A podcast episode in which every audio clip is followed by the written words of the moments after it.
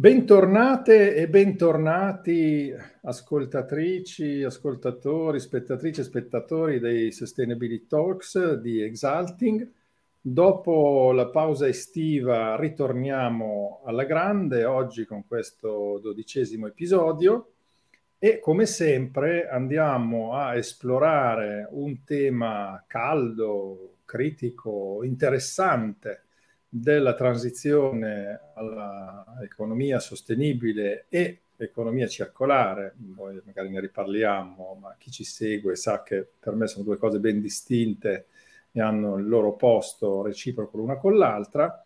E oggi eh, il nostro ospite è un fondatore, cofondatore e amministratore delegato di un'azienda nuova, molto interessante, nata eh, in Emilia Romagna nel 2017, se non ricordo male, ma comunque eh, sarà proprio Marco Battaglia a dirci se ho fatto qualche errore nel presentarlo e qualcosina di più su Sfrido, la sua azienda.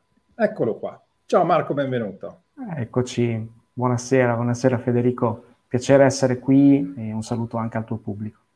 Grazie a te. Allora, ho, ho centrato sei assolutamente, assolutamente sì. È detto tutto in maniera correttissima. Siamo una startup innovativa nata nel 2017 eh, proprio sui temi, sui temi, dell'economia circolare. Quindi diciamo che eh, il, tema, il, tema, è assolutamente centrato. Quindi noi su questo abbiamo fondato diciamo, i nostri valori, la nostra eh, propositività verso quello che è un, un nuovo mercato. Pensiamo che sia assolutamente un nuovo mercato molto raccontato però diciamo, stiamo cercando di dare anche delle, delle risposte dal punto di vista operativo. Dunque, voi siete a Bologna, giusto come, come sede Esattamente. E anche operativa? Esattamente, sì, è diciamo un territorio che per noi eh, dà veramente moltissime soddisfazioni, sappiamo che è un territorio altamente produttivo, quindi per noi il tema degli scarti è fondamentale, quindi qui è un po' diciamo, la, nostra, la nostra culla. È chiaro che ci muoviamo su tutto il territorio nazionale. Certo. Um, vorrei partire proprio agganciandomi a una cosa che hai appena detto, cioè eh, il tema degli scarti. Allora, eh, economia circolare è un concetto talmente vasto che dovremmo fare 18 sustainability talks solo per cercare di, di definirlo, no? Però economia circolare è solo scarto o è più che scarto? La vostra visione, pur essendo nati evidentemente da un concetto di sfrido, quindi di scarto di prodotto, se, se ben ricordo il significato originale di questa parola, dai, dai miei trascorsi di imprenditore edile e manifatturiero, eh, però in realtà mi sembra di capire che c'è molto di più. Ci, ci fai questo passaggio tra, tra lo scarto e la circolarità? Allora, mettiamola sotto questo punto di vista. L'economia circolare è, diciamo così, un, un, grande, è un grande contenitore all'interno della quale il tema degli scarti è uno dei tanti aspetti che vengono trattati nei suoi principi fondamentali. Quello dobbiamo, di cui dobbiamo renderci conto è che eh, dal nostro punto di vista deve essere un'economia assolutamente rigenerativa, già nel suo termine eh, abbiamo, abbiamo, la sua qualità. È un'economia che deve pensare di rimettere, eh, diciamo così, a disposizione le, eh, le, risorse e quindi passare da un modello di eh, consumo, quindi di estrazione, eh, produzione, consumo ed eventuale, speriamo sempre meno, dismissione di questi, eh, di questi prodotti, con ovviamente dei, dei modelli che possono essere anche dei modelli di business completamente diversi e che si basano su un'innovazione, un qualcosa che eh, toglie diciamo, lo status quo del, del, mercato e propone delle nuove soluzioni, eh, ripeto, innovative che eh, esprimono uno status quo che prima voleva dire qualcosa, oggi invece va verso un'altra direzione eh, e che eh, rispetta anche i temi della sostenibilità è un po' come dici tu Federico, eh, il tema della sostenibilità non sempre eh, è uguale a economia circolare. Eh, so che anche in un precedente Sustainability Talks eh, ne avete, ne, avete, già discusso e parlato. ehm, anche per noi questo è un, è, un tema, è un tema fondamentale. Quindi guardare alla circolarità dei modelli di business e di quello che oggi eh, l'economia, mettere, l'economia, circolare può mettere in campo, come ad esempio tutto il tema della eh, simbiosi industriale, quindi quel processo metabolico che porta le, le aziende a eh, eh contribuire a quello sforzo di rimettere in circolo eh, della, della materia per puntare a degli obiettivi che sono indirizzati dalla stessa Europa, se vogliamo, eh, ma anche eh, noi ci teniamo molto al tema del buon senso. Quindi economia circolare significa anche a volte eh, tornare a quello che un po' facevano anche i nostri, i nostri nonni, i nostri avi. Quindi il tema del, del buon senso è un tema che per noi torna, torna moltissimo questo mi ha fatto ricordare il, il buon senso, che in inglese si dice common sense, di quando anni fa stavo insegnando in Africa con, in aula uno dei miei soci americani e io cercavo di spiegare il mio metodo case dicendo ma alla fine è buon senso applicato, cioè è common sense applicato. E dopo la terza o la quarta volta che dicevo questo, lui mi fermò e dice scusi ti interrompo, ma se fosse così common non saremmo in questo, questo gioco di parole eh, solo per dire che evidentemente un po' di buonsenso lo abbiamo smarrito per strada, cioè ehm, tutto sommato i principi della riduzione dei rifiuti, del riuso, no? della produzione di cose di qualità e destinate a durare, in realtà è una cosa che era, come dire, usuale al tempo dei nostri nonni o forse bisnonni, credo che tra noi due ci sia, non so se una generazione, ma più di mezzo c'è sicuro, insomma. E, e, quindi invece questa cosa l'abbiamo un po' persa per strada. Perciò il ritorno al buon senso, che può sembrare a volte quasi banale, no? in realtà banale non è, insomma, in qualche modo si è smarrito. Però, eh, come mi immaginavo, vengono fuori spunti eh, a go-go da, da, quello che mi dici. E, ehm, simbiosi industriale, hai usato un altro termine che a me carissimo. Io ho studiato, come penso tanti che si interessano a questo, nel, famoso caso di Kalundborg, che ho visto che anche tu a volte richiami nei tuoi interventi, ma Kalundborg è, è ben altro rispetto a un'azienda che in qualche modo trova da piazzare i suoi scarti di lavorazione. No?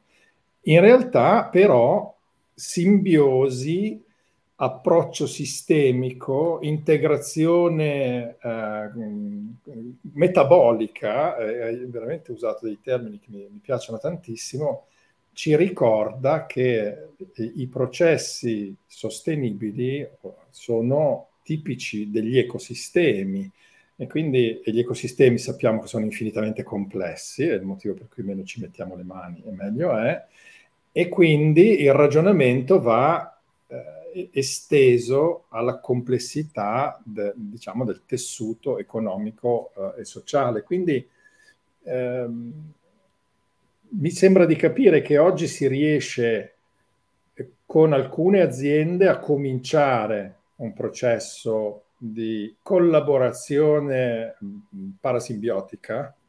Eh, quali vedi che siano le principali criticità nel riuscire a estendere un po' di più questo pensiero sistemico, di rendere un pochino più, intercettare un po' di più delle intere filiere o la creazione di distretti simbiotici come è Kalundborg, che vabbè ha la fortuna anche di essere nato un po' da, da, un punto e poi di essersi allargato nel tempo, quindi dire domani lo facciamo nella Motor Valley dell'Emilia Romagna, che è già lì da tempo, c'è tutta struttura, può essere complesso, no? però vedi un,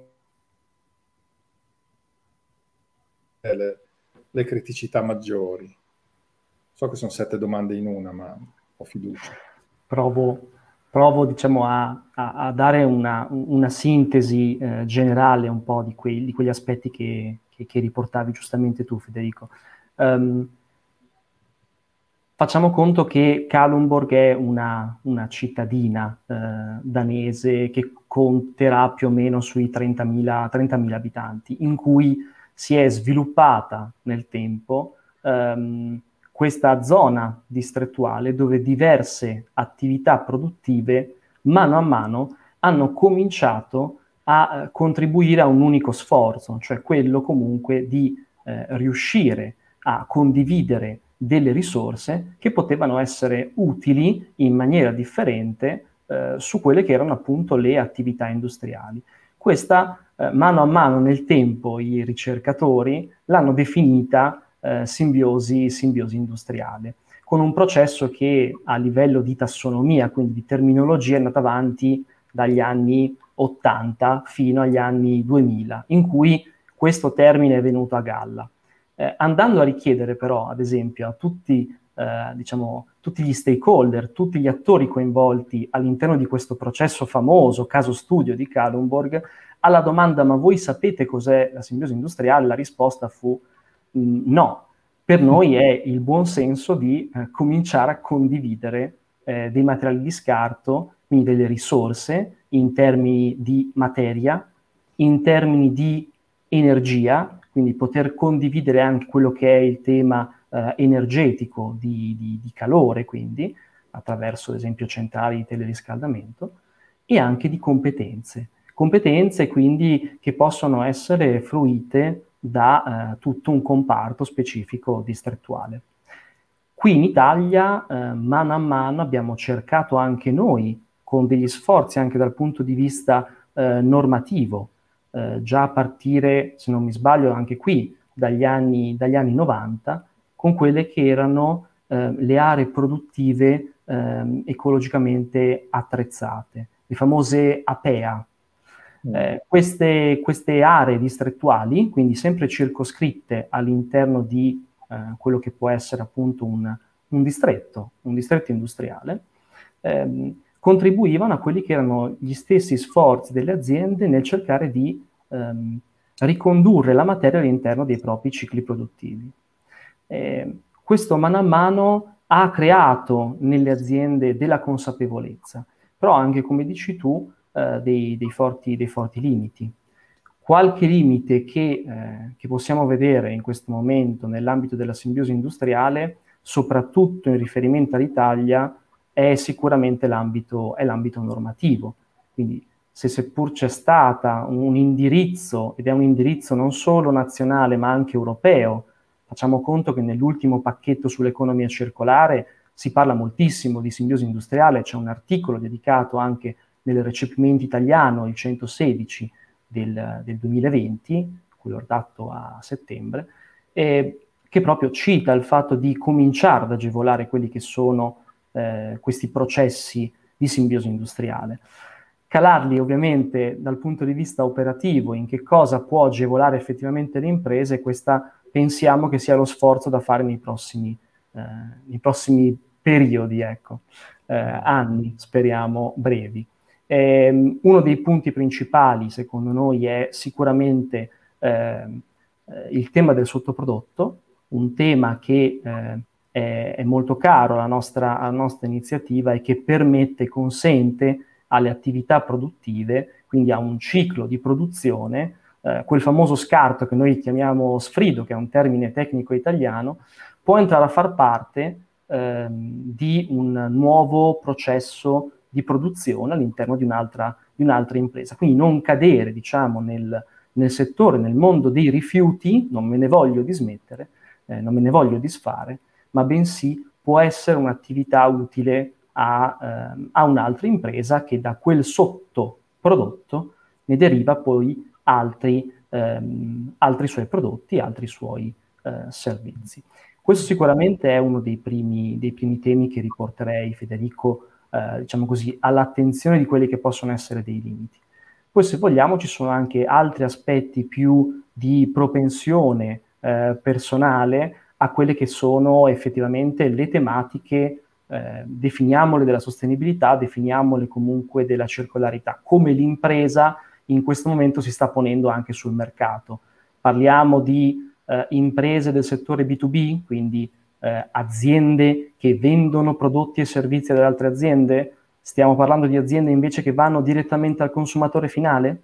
Bisogna trovare e capire quali sono le strategie che l'azienda sta mettendo in campo per eh, affrontare il proprio percorso all'interno della sostenibilità. E qui si apre un altro, un altro grande capitolo. Eh, per quanto riguarda, cito solo questo, per quanto riguarda ad esempio il settore delle aziende che devono vendere ad altre aziende, quindi il settore B2B, in questo momento i criteri minimi ambientali eh, stanno cominciando sempre più a inserire all'interno delle proprie direttive quelli che sono delle percentuali vere e proprie di eh, sottoprodotto o materia prima seconda, facciamo sempre bene i distingui, eh, che possono essere appunto, che devono essere inseriti per ricevere eh, un punteggio più alto all'interno di quello che viene definito Green Public Procurement, quindi il modo in cui la pubblica amministrazione eh, si pone nei confronti degli acquisti verdi. Dall'altra parte abbiamo ovviamente invece un consumatore finale che è sempre più sensibile alle, alle questioni, alle tematiche della sostenibilità, eh, però è chiaro che c'è ancora quel, eh, quel prezzo in più da pagare, quel cosiddetto green premium, come lo definisce nel, nel recente libro anche Bill Gates, mm. che in qualche modo deve essere agevolato, compensato, eh, mitigato da attività che non possono solo eh, essere regolamentate dal mercato. Mm. questa è una delle tante cose sulle quali non siamo d'accordo io e il caro vecchio William. Ehm, no, nel senso, sono convinto che ci debba essere una, una spinta, un indirizzo, cioè credo che il regolatore abbia senso di esistere e che abbia senso che incoraggi, cioè renda più agevole o più conveniente delle strade desiderabili rispetto ad altre. Eh, non mi sento di, di affidarmi alla, eh, al 5% di percentuale di prodotto rigenerato o riciclato che viene infilato dentro in un disciplinare, dove non è tanto la forza regolatrice del mercato, ma il senso di responsabilità degli operatori. Io sono una persona che inguaribilmente crede nell'essere umano. E, ehm, e quindi penso che persone come, come, noi, come te, come noi di Exalting, te e i tuoi colleghi, insomma, abbiamo anche la responsabilità di mostrare la convenienza delle cose, perché in effetti ogni rifiuto, eh, ogni scarto è, è un costo, in un modo o nell'altro, anche se non ti costa niente smaltirlo perché comunque è qualcosa che tu hai comprato, lavorato, ci hai messo dell'energia, del tempo, è qualcosa che ha un valore, no? Se tu lo butti eh, è un valore sprecato, se lo valorizzi e rientra in un ciclo, questa cosa è una lavorazione che, che ti ha dato uh, un outcome. Quindi, siccome sia nel, nelle cose che, che, che, fai tu con la tua azienda, sia in quello che, che facciamo noi con i nostri servizi, l'azienda ha la possibilità di recuperare valore perché gestisce i suoi processi in un modo più efficiente, più efficace, credo che sia molto importante proprio la qualità della proposta. Penso per esempio nel mondo della sostenibilità, superare la proposta classica di guarda, ti aiutiamo a, un, a parlare bene della tua sostenibilità, di quanto sei bravo, buono e bello, a dire vediamo un pochino in profondità quali sono le incertezze del tuo contesto, quali sono i tuoi processi, che cosa possiamo fare attraverso le pratiche della sostenibilità per rendere più efficienti, più redditizi eh, i tuoi processi, ma anche renderli più interessanti per l'ambiente e la comunità. Quindi questo è, secondo me, un po' una terza via rispetto a o il regolatore deve mettere in riga il mercato perché il mercato da solo non ce la fa, o dall'altro lato eh, il, green premium mm, che, che, non passa, cioè io quello che vedo le aziende che pensano di, di intraprendere il cammino della sostenibilità perché il consumatore oggi è più propenso a acquistare un prodotto green, ma alla fine gli resta in mano poco, perché se tutta la tua idea è io seguo questo processo per spendere un po' di più, perché spero di recuperare questo po' di più, più uno, dalla vendita del prodotto per il bollino che ci ho messo sopra, io credo che non andiamo tanto lontano. No? Penso anche questo sia un po' il cuore della vostra proposta, che non è quella di dire alle aziende se hai, come dire, se sei un partner di sfrido, la tua macchina utensili la vendi al 5% in più, ma sarà magari eh, se so, adesso, scarto di lavorazione tuo che normalmente butti via è un costo di smaltimento troviamo un sistema di farlo entrare in un processo come materia prima seconda o come rifiuto riciclato, in qualche modo ti ho portato a casa come dire, un ricavo invece di una spesa. L'ho brutalizzata, ma possiamo intraprendere il, il ragionamento da questo punto di vista, cioè andiamo a, a ragionare di maggiore efficienza di gestione dei processi piuttosto che di tentativo di raggiungere dei premium price? Assolutamente sì, Federico, anche perché questa, diciamo, è un'attività che noi non seguiamo, quindi l'attività core business delle, delle imprese a cui eh, offriamo e generiamo valore attraverso i nostri, i nostri, servizi. Quello di cui noi ci occupiamo è la fase eh, preventiva, quindi eh, cercare, come dicevi giustamente tu, di andare eh, sempre più a evitare che eh, questi residui di produzione possano diventare in qualche modo eh, dei, dei, rifiuti e quindi andare verso dei processi di, di, smaltimento che sono per le aziende effettivamente un processo, come dicevi anche giustamente tu, molto oneroso. Facciamo conto che eh, in Italia in questo momento i prezzi eh, degli smaltimenti dei rifiuti stanno aumentando in maniera vertiginosa, ogni anno più o meno la, diciamo così, la percentuale di, di, aumento e di crescita è di circa il 30%, ehm, e su questo poi ovviamente in maniera parallela abbiamo anche uno spasmodico aumento dei costi delle materie prime, questo per diciamo, ehm, situazioni endogene o esogene che sono anche derivate da tutti, quelli, tutti quei momenti ehm, di, di, Covid e pandemia che abbiamo vissuto nell'ultimo, nell'ultimo periodo. E quindi è chiaro che ci troviamo schiacciati fra aumento di costi di materie prime, aumento eh, di quelli che sono gli smaltimenti sui, sui, rifiuti, in questo momento effettivamente il settore produttivo, ma anche quello dei servizi, sta cercando di fare rete.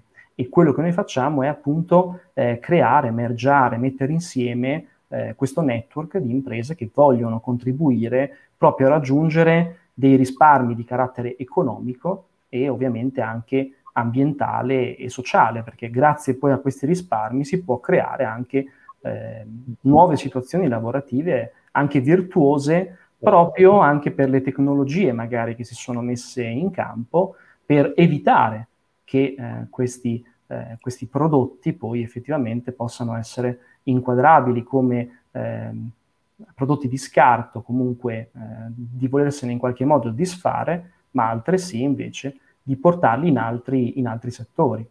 Certo. Senti, un tema che, di nuovo, a una certa età si, si, si ricordano tante cose, no? E, ehm, ricordo anni fa un progetto insieme a CNR dove avevamo proposto la creazione di un distretto de, del packaging flessibile a suo tempo, in un luogo dove effettivamente c'era una grandissima concentrazione di aziende di questo campo e alla fine fu in qualche modo dichiarato impossibile eh, sul territorio eh, c'erano coinvolte le associazioni imprenditoriali, eccetera, perché assolutamente non era pensabile che le aziende del settore si sedessero intorno a un tavolo e condividessero le informazioni che consideravano riservate. No? E così non si creò il distretto e ovviamente eh, invece le aziende cinesi che erano molto meno restie a fare, a fare distretti, a fare collaborazioni, visto che comunque hanno una struttura completamente diversa, se, se ne mangiarono un po'. Quanto è eh, un tema quello di ehm, condividere informazioni sui processi da questo punto di vista? E, ti spiego meglio dove viene la domanda. No? Per recuperare uno scarto di lavorazione. Poi magari ragioniamo un attimo del tema del fine vita delle cose, perché comunque cioè, quello è un tema grosso, molto, anche quello, e vediamo che di cosa mi dici. Ma recuperare uno scarto di lavorazione, se non è eh, un prodotto elementare, nel senso non è un fresato di, di, di una tornitura di un pezzo di metallo, ma è come mi è capitato per esempio due anni, eh, forse anche tre anni fa, eh, uno scarto di lavorazione di un'industria dell'abbigliamento e quindi già una cosa con dentro 4-5 cose diverse attaccate insieme in un modo o in un altro.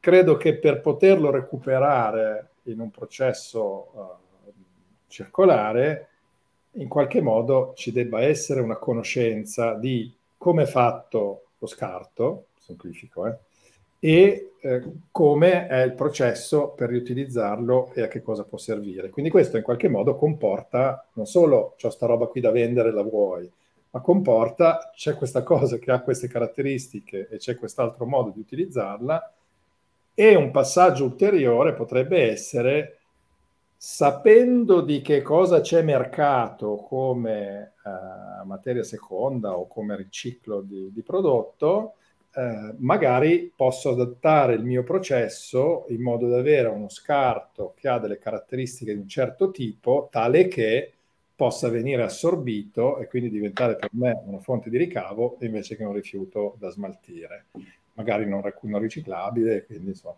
serie di problemi. Ecco, questo eh, com'è nella pratica? Ti, ti vedo sorridere, quindi sono sicuro che mi dirai delle cose interessanti.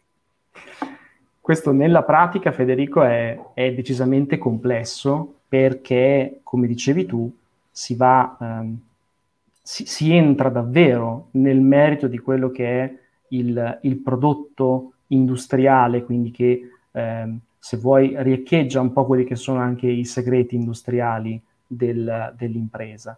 Eh, lo vediamo in realtà in molti processi, in molti processi circolari.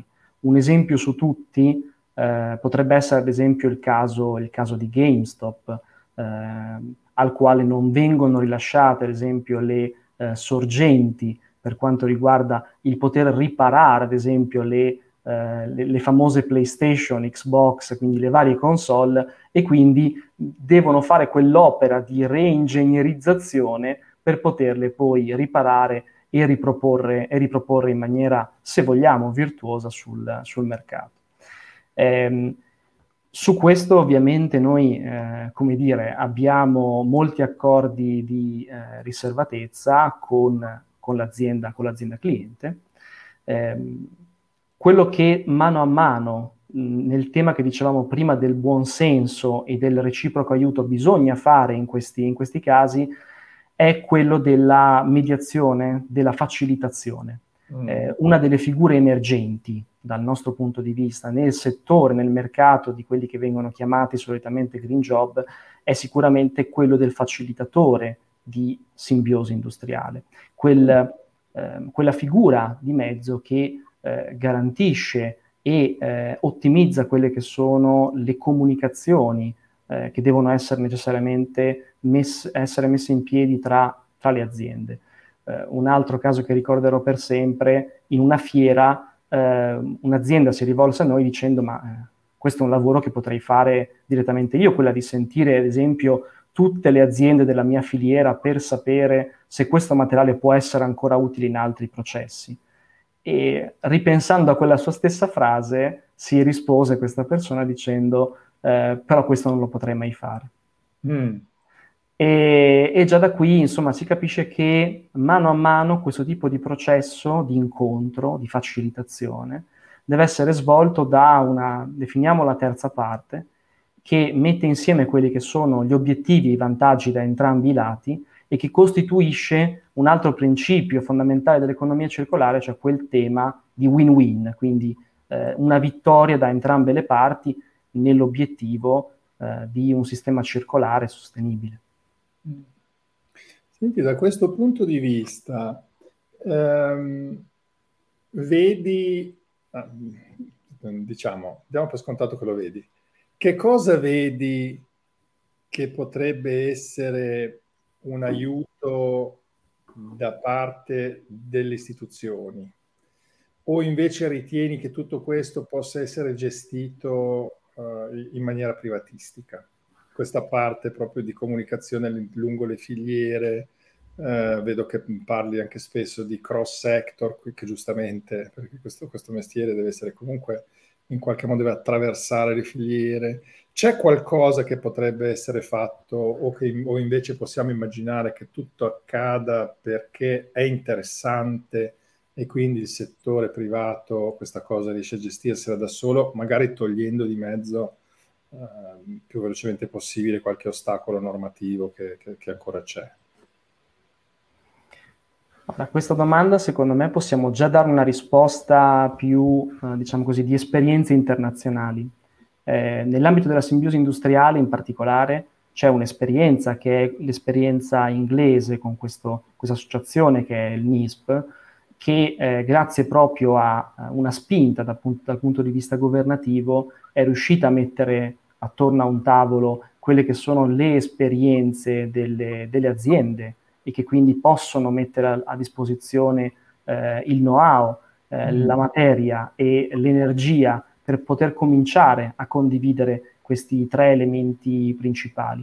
Quindi sicuramente una spinta dal punto di vista degli enti pubblici eh, secondo noi è fondamentale.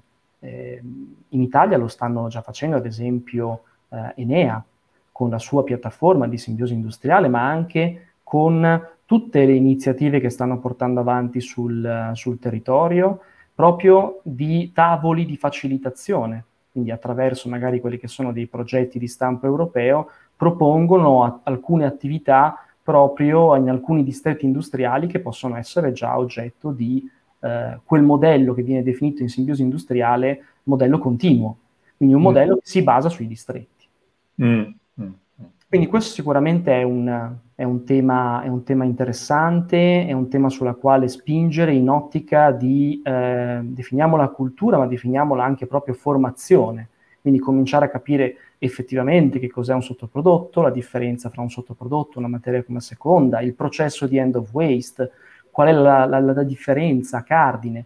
E poi mano a mano da qui spingersi anche per eh, cominciare a realizzare delle reti, che è anche il nostro obiettivo e il nostro lavoro, delle reti che seguono non tanto un modello continuo, quindi non solo sul territorio, il modello APEA per intenderci, quindi delle aree eh, produttive ecologicamente attrezzate, ma un, un, modello batch, quindi un modello che sia più diffuso sul territorio e che sfrutti eh, tutte quelle che sono le applicazioni cloud oggi disponibili, sempre più disponibili e che possono mettere in campo davvero delle soluzioni di condivisione più veloce e just in time. Questa è, mm. diciamo, la, la caratteristica che in questo momento, secondo noi, è importante per un mercato che si deve muovere in, in, in, diciamo, in, quella, mm, in quell'integrazione di processi eh, che deve essere necessariamente fatta eh, con obiettivi sempre più ambiziosi anche grazie al digitale. Eh. Su questo eh, ricordo un tuo intervento anche sul tema della, della blockchain, secondo noi è un tema fondamentale eh, che però deve essere ovviamente assorbito dal mercato e mm. anche da una forte base di, di formazione, quindi capire effettivamente che cos'è, come può essere utilizzata a vantaggio di una certificazione, definiamola quasi notarile, eh, mm. di quelli che sono gli scambi fra le imprese e, e, quindi da qui cominciare a creare dei veri e propri modelli. Penso che su questo, ad esempio, un ente, un ente pubblico o governativo può sicuramente dare un, un balzo a queste, a queste tecnologie. Secondo me vanno di pari passo. Il mercato è sicuramente interessato eh, dall'economia circolare, in particolare secondo noi dalla simbiosi industriale, quindi da quei processi che migliorano eh, diciamo così, le, i margini su quelle che sono le attività di, di smaltimento, eh, ma allo stesso tempo eh, l'ente pubblico può agevolare questi processi eh, attraverso un po' quello che, che, riportavo prima, che secondo me può essere sicuramente una base, una base fondamentale. Mm. Una bella collaborazione pubblico-privato è sempre auspicabile. Ehm, ti faccio una domanda poco politically correct, vediamo la tua risposta, insomma ci stiamo avviando alla fine, abbiamo ancora dieci minuti, quindi siamo belli caldi. Ehm, quanto è forte la lobby dei gestori di rifiuti in questo processo di trasformazione verso la circolarità? Difficile rispondere a questa domanda. Mm, diciamo che um, molto spesso veniamo visti come eh, due facce di una stessa medaglia, quindi eh, le, ad esempio le aziende che si rivolgono a, a Sfrido in questo momento dicono perfetto, voi siete degli intermediari rifiuti. No, noi non siamo intermediari rifiuti, noi non trattiamo del tema dei rifiuti, bensì quello che noi facciamo è ehm, trattare rifiuti banalmente si dice come delle risorse, quindi poter mettere veramente a disposizione queste risorse per altre, per altre imprese. Eh, quindi diciamo che l'approccio è proprio completamente diverso. Quindi molto spesso ci troviamo da parte nostra eh, in dei confronti che probabilmente non sono sullo stesso, eh, sullo stesso piano, perché stiamo parlando di due cose completamente diverse. Eh, quindi onestamente non so. Opla. Ah, è caduta la linea di Marco improvvisamente. Mi chiedo se sia la lobby dei gestori di rifiuti sulla quale stavamo cercando di interrogarci e vediamo se riusciamo a recuperarlo in tempo per continuare questa chiacchierata, devo dire sicuramente per me interessantissima con questo collega di Sfrido, questa startup bolognese nata nel, nel 2017 per favorire diciamo, la, la, l'adozione di pratiche di circolarità dalle imprese eh, italiane, non solo uh, dell'Emilia Romagna, che sicuramente è stato un bel ambiente nel quale eh, cominciare la loro attività.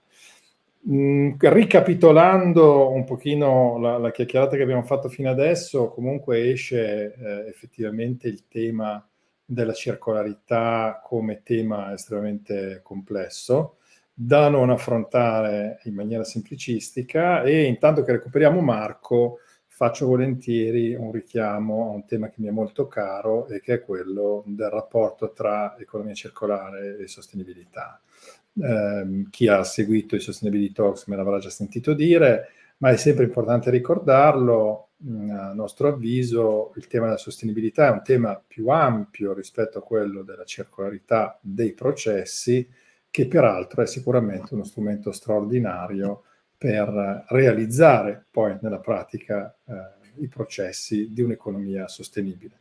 Sostenibilità comporta anche degli elementi sociali e degli elementi eh, economici che non sono tipici dell'economia circolare, o almeno si, auspichiamo che lo diventino, ma sicuramente non lo sono in automatico. Marco, ti abbiamo recuperato. Io ecco. nel miglior stile giornalistico ho cercato di riempire il buco, Vediamo a proposito, diciamo, di, di, di, lobby, ecco, magari questa è una risposta più efficace della mia.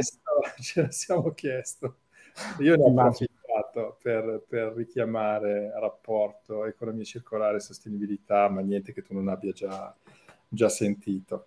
No, comunque se hai se ricapitoli dove sei arrivato nella tua risposta, possiamo anche recuperare, insomma, stavamo, no, dicevi, siamo su due piani diversi, sì, ci, ci, occupiamo fondamentalmente di due cose molto, molto diverse. Abbiamo anche dei lavori molto diversi, quindi il nostro obiettivo è proprio quello di massimizzare l'utilizzo del, della materia mm. e quindi tutte quelle che sono le attività che vanno verso la discarica, eh, una, una, termovalorizzazione, eh, quelle sono attività che a noi non, non, non riguardano, non competono perché certo. rimaniamo sul tema della piramide, della gerarchia dei rifiuti, diciamo, nelle primissime, nelle primissime fasi. Certo. Eh, quindi per noi il tema del, del riutilizzo è assolutamente eh, primario, insomma. Fai conto, Federico, che, eh, come dicevo prima, alcuni lavori che, eh, che, oggi magari sono ancora un po' sconosciuti, il famoso Circular Economy Manager, mm. per cui tra l'altro abbiamo e stiamo seguendo eh, uno dei primi corsi a livello, a livello europeo che tratta proprio dei temi dell'economia sì. circolare, quindi per questi Junior Circular Economy eh, Manager, e mh, ce ne sono anche molti altri che possono essere anche inseriti all'interno delle imprese. Uno su tutti, ci tengo a, a sottolinearlo, è ad esempio il Resource Manager o il Material Manager. Quindi mm. stiamo parlando di quella figura che potrebbe essere messa eh, a fianco a quel famoso Energy Manager che guarda i temi dell'energia e che in effetti può eh, portare avanti anche in ottica di risparmio quelle che sono le attività dell'impresa proprio nel, nel massimizzare, nello sfruttare al meglio eh, tutte quelle che sono gli elementi appunto certo. energetici. Dal, dal, nostro punto di vista invece si parla proprio di, di materia ed è qualcosa di nuovo. Senti, a questo proposito mi viene da chiederti se, no, conoscerai sicuramente eh, il concetto di passaporto dei materiali, no? hai accennato al tema blockchain e quindi al tracciamento lungo insomma, tutta la vita di questi materiali.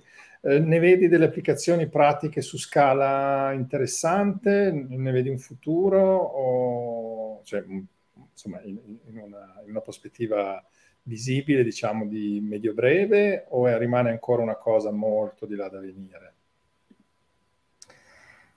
Mm, come posso dire, il tema del passaporto, tema del passaporto dei materiali nel, nel, settore che indaghiamo noi, quello diciamo più prettamente produttivo, manifatturiero, ad oggi probabilmente potrebbe risultare, Federico, un momento, diciamo così, non adatto al, a un'uscita sul mercato per questo tipo di, eh, di prospettiva. Non penso che eh, diciamo, il mercato sia ancora pronto a questo tipo di, eh, definiamolo, servizio.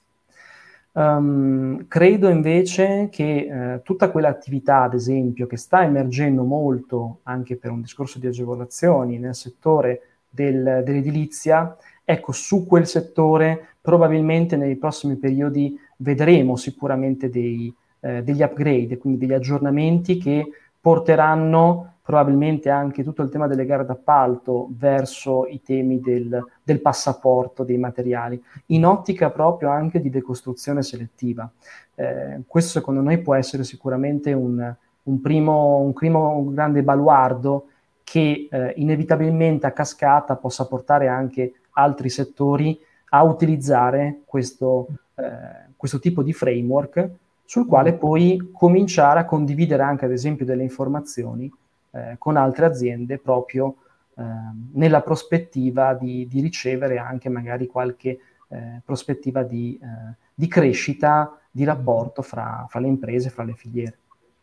È interessante questo tema visto nell'ottica di un'industria delle costruzioni che è molto indietro rispetto ai temi della sostenibilità, però sicuramente è molto importante l'utilizzo della materia e quindi eh, voglio dire, da, nel momento in cui intraprendesse un po' massicciamente una strada di questo tipo potrebbe essere molto interessante. Questo eh, mi fa venire in mente, lo segnalo uh, a te che non so se ti è capitato di leggerlo, ma a tutti i nostri ascoltatori, un articolo uh, recentemente pubblicato sul nostro blog, tra l'altro a firma di una nostra giovane ma bravissima collaboratrice sul design for disassembly, che è un tema molto interessante eh, per gestire il fine vita. No? Possiamo immaginare cosa può essere il design for disassembly di un, di un edificio, ma mm, scendiamo su, sulla caffettiera che comincia a diventare più semplice, ma ancora tutt'oggi una cosa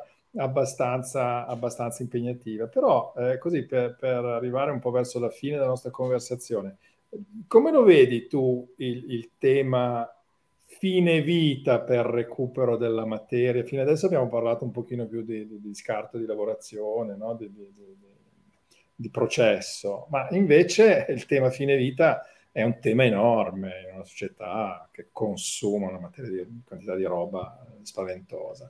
Raccontaci un po' il tuo punto di vista su, sulla responsabilità di fine vita, come gestibile, a chi la diamo, come la condividiamo.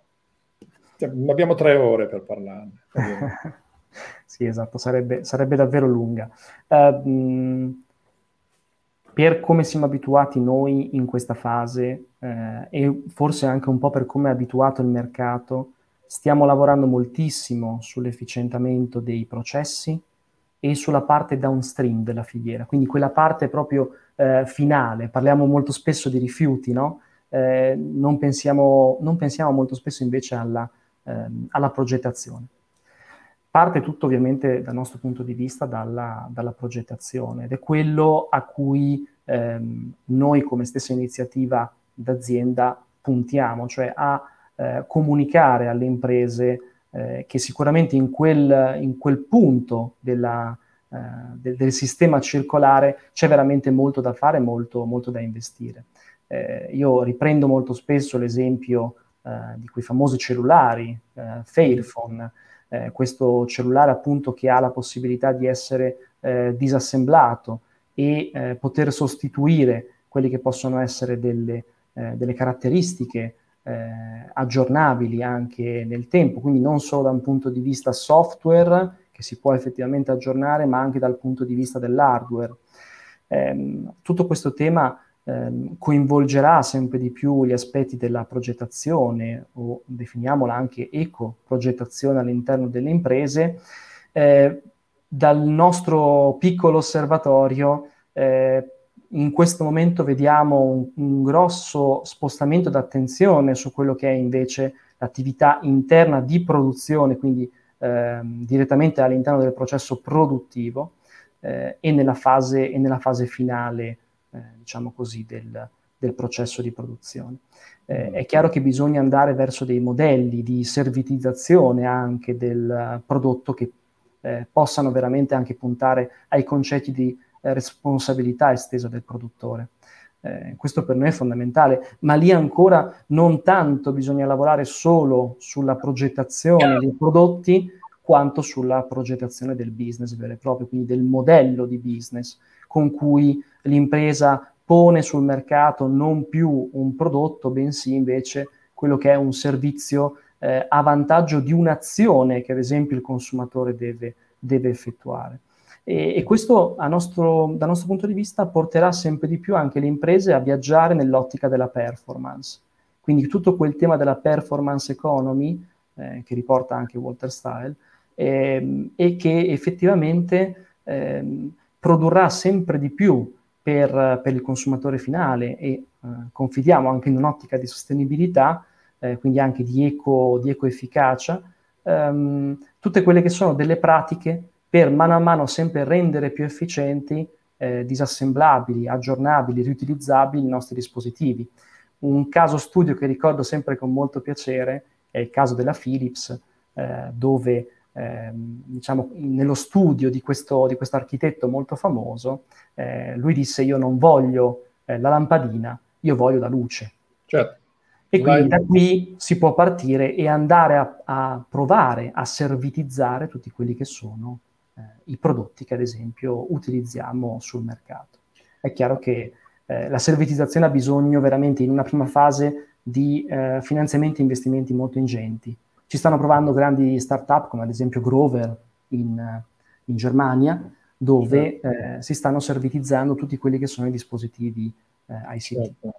Beh, sulla servitizzazione con Exalting caschi benissimo perché è una delle cose sulle quali noi lavoriamo con i nostri clienti e in effetti questo è un po' il pane, diciamo, del, dell'approccio che proponiamo noi alla sostenibilità, cioè eh, bisogna veramente guardare all'essenza di quella che è l'attività dell'azienda, quali bisogni eh, soddisfa, quali sono i servizi che gli, i suoi clienti, i suoi utenti si aspettano dall'azienda e molte volte può essere molto più interessante, più redditizio, più efficace un progetto di servitizzazione, di dematerializzazione per andare veramente a rispondere delle esigenze che sì, fino ad oggi, magari dal 1800, si sono soddisfatte vendendo delle cose, ma forse oggi vale veramente la pena di guardare le cose in una maniera diversa. Questo, questo lo, lo facciamo spesso e l'idea di guardare all'intero modello di business, alle filiere, alle catene del valore, questo con noi sfondi chiaramente le porte aperte e tutti i nostri ascoltatori eh, lo sanno. Ehm, condivido un commento che è una richiesta di un'ascoltatrice che è il link all'articolo sul design for disassembling. Um, allora, eh, io non sono in grado di postare commenti da qui, ma eh, si trova sul nostro blog che è eh, rintracciabile dal sito exalting.com e comunque dalla pagina LinkedIn dell'evento, magari domani lo condividiamo direttamente ai partecipanti, quindi poi ve lo ritrovate sulla, sulla casella sulla casella LinkedIn. Quindi grazie a Rossana50 per questo, per questo commento. Uh, un altro commento è ovviamente Material Matters. Um, allora, tema innovazione eh, è un tema chiave no? ed è effettivamente una delle cose che più spesso, da un certo punto di vista, eh, conseguono al nostro ingresso in azienda e mi sembra di capire che questo possiamo estenderlo anche a Sfrido, cioè in qualche modo bisogna almeno il pensiero va innovato e poi magari vanno innovati anche processi e, e tecnologie per, per facilitare questa cosa. Um, io direi Marco, se tu vuoi tirare un'ultima linea dal tuo punto di vista per, per, concludere questo nostro incontro, perché comunque ci prendiamo qualche minuto di tranquillità, visto che sei stato sgambettato dalle lobby eh, dei rifiuti. Eh, ti, ti lascio qualche minuto la parola se vuoi concludere.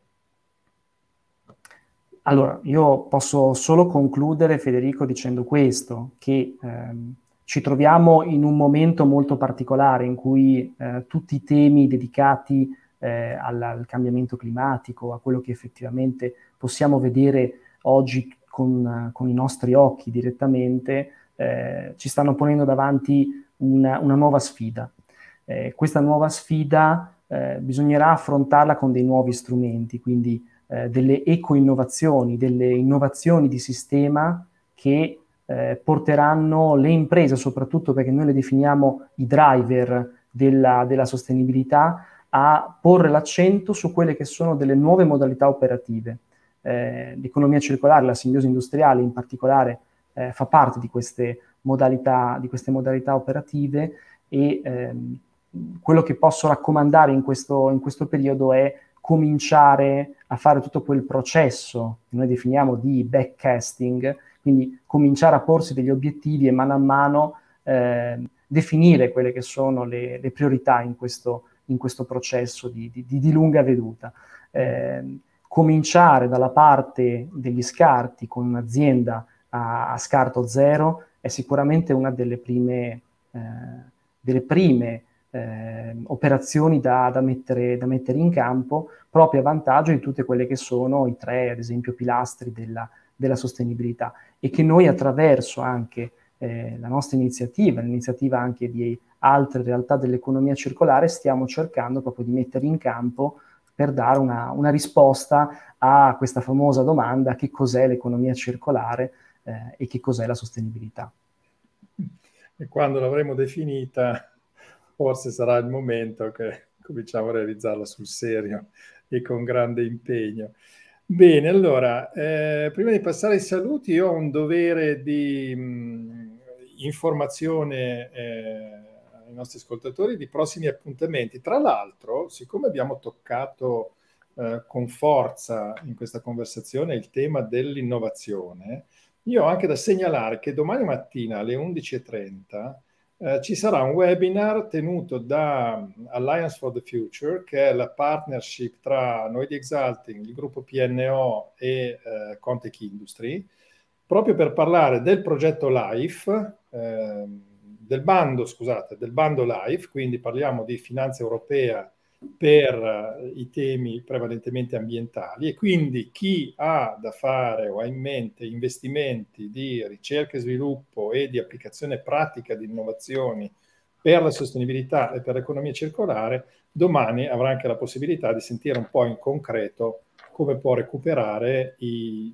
cospicui, devo dire, finanziamenti che ci sono uh, da parte dell'Unione Europea eh, che ricordiamo sempre sono soldi di noi contribuenti, quindi vanno spesi bene e per questo, per recuperare questi soldi, bisogna fare le cose fatte bene, bisogna avere certe competenze, ci sono certi requisiti che domani mattina vedremo eh, con, eh, in, in, profondità con, con, l'aiuto dei partner di Alliance for the Future. Quindi 11.30, domani 16 settembre, eh, le indicazioni le trovate anche queste sulla nostra pagina LinkedIn, tante nostre connessioni sono stati invitati in questi giorni, quindi più o meno tutti dovrebbero sapere come eh, raggiungerci. Il, eh, il, webinar è organizzato da Contech Industry in particolare come diciamo ospite, per cui si, chi, chi vuole può andare direttamente sulla pagina LinkedIn di Contech Industry e trovare il link per piombare nel nostro webinar di domani.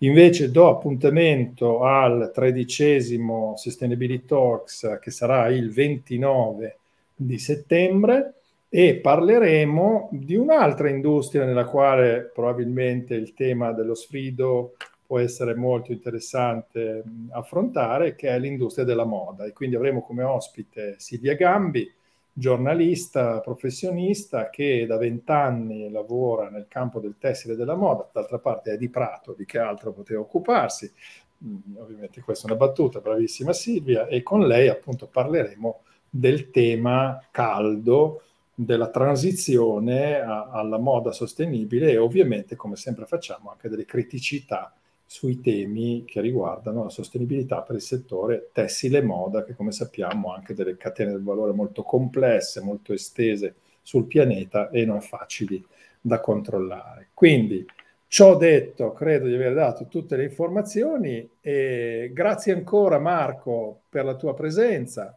è stato interessantissimo. Grazie a te, grazie a voi e al tuo pubblico. E grazie a tutte le persone che ci hanno seguito e ascoltato, sia qui in diretta su LinkedIn, sia sui nostri vari podcast, uh, su tutte le piattaforme, c'è solo l'imbarazzo della scelta, e uh, eventualmente anche su YouTube per rivedere la, la registrazione anche del video. Grazie, ci vediamo il 29 di settembre con Silvia Gambi ai Sustainability Talks.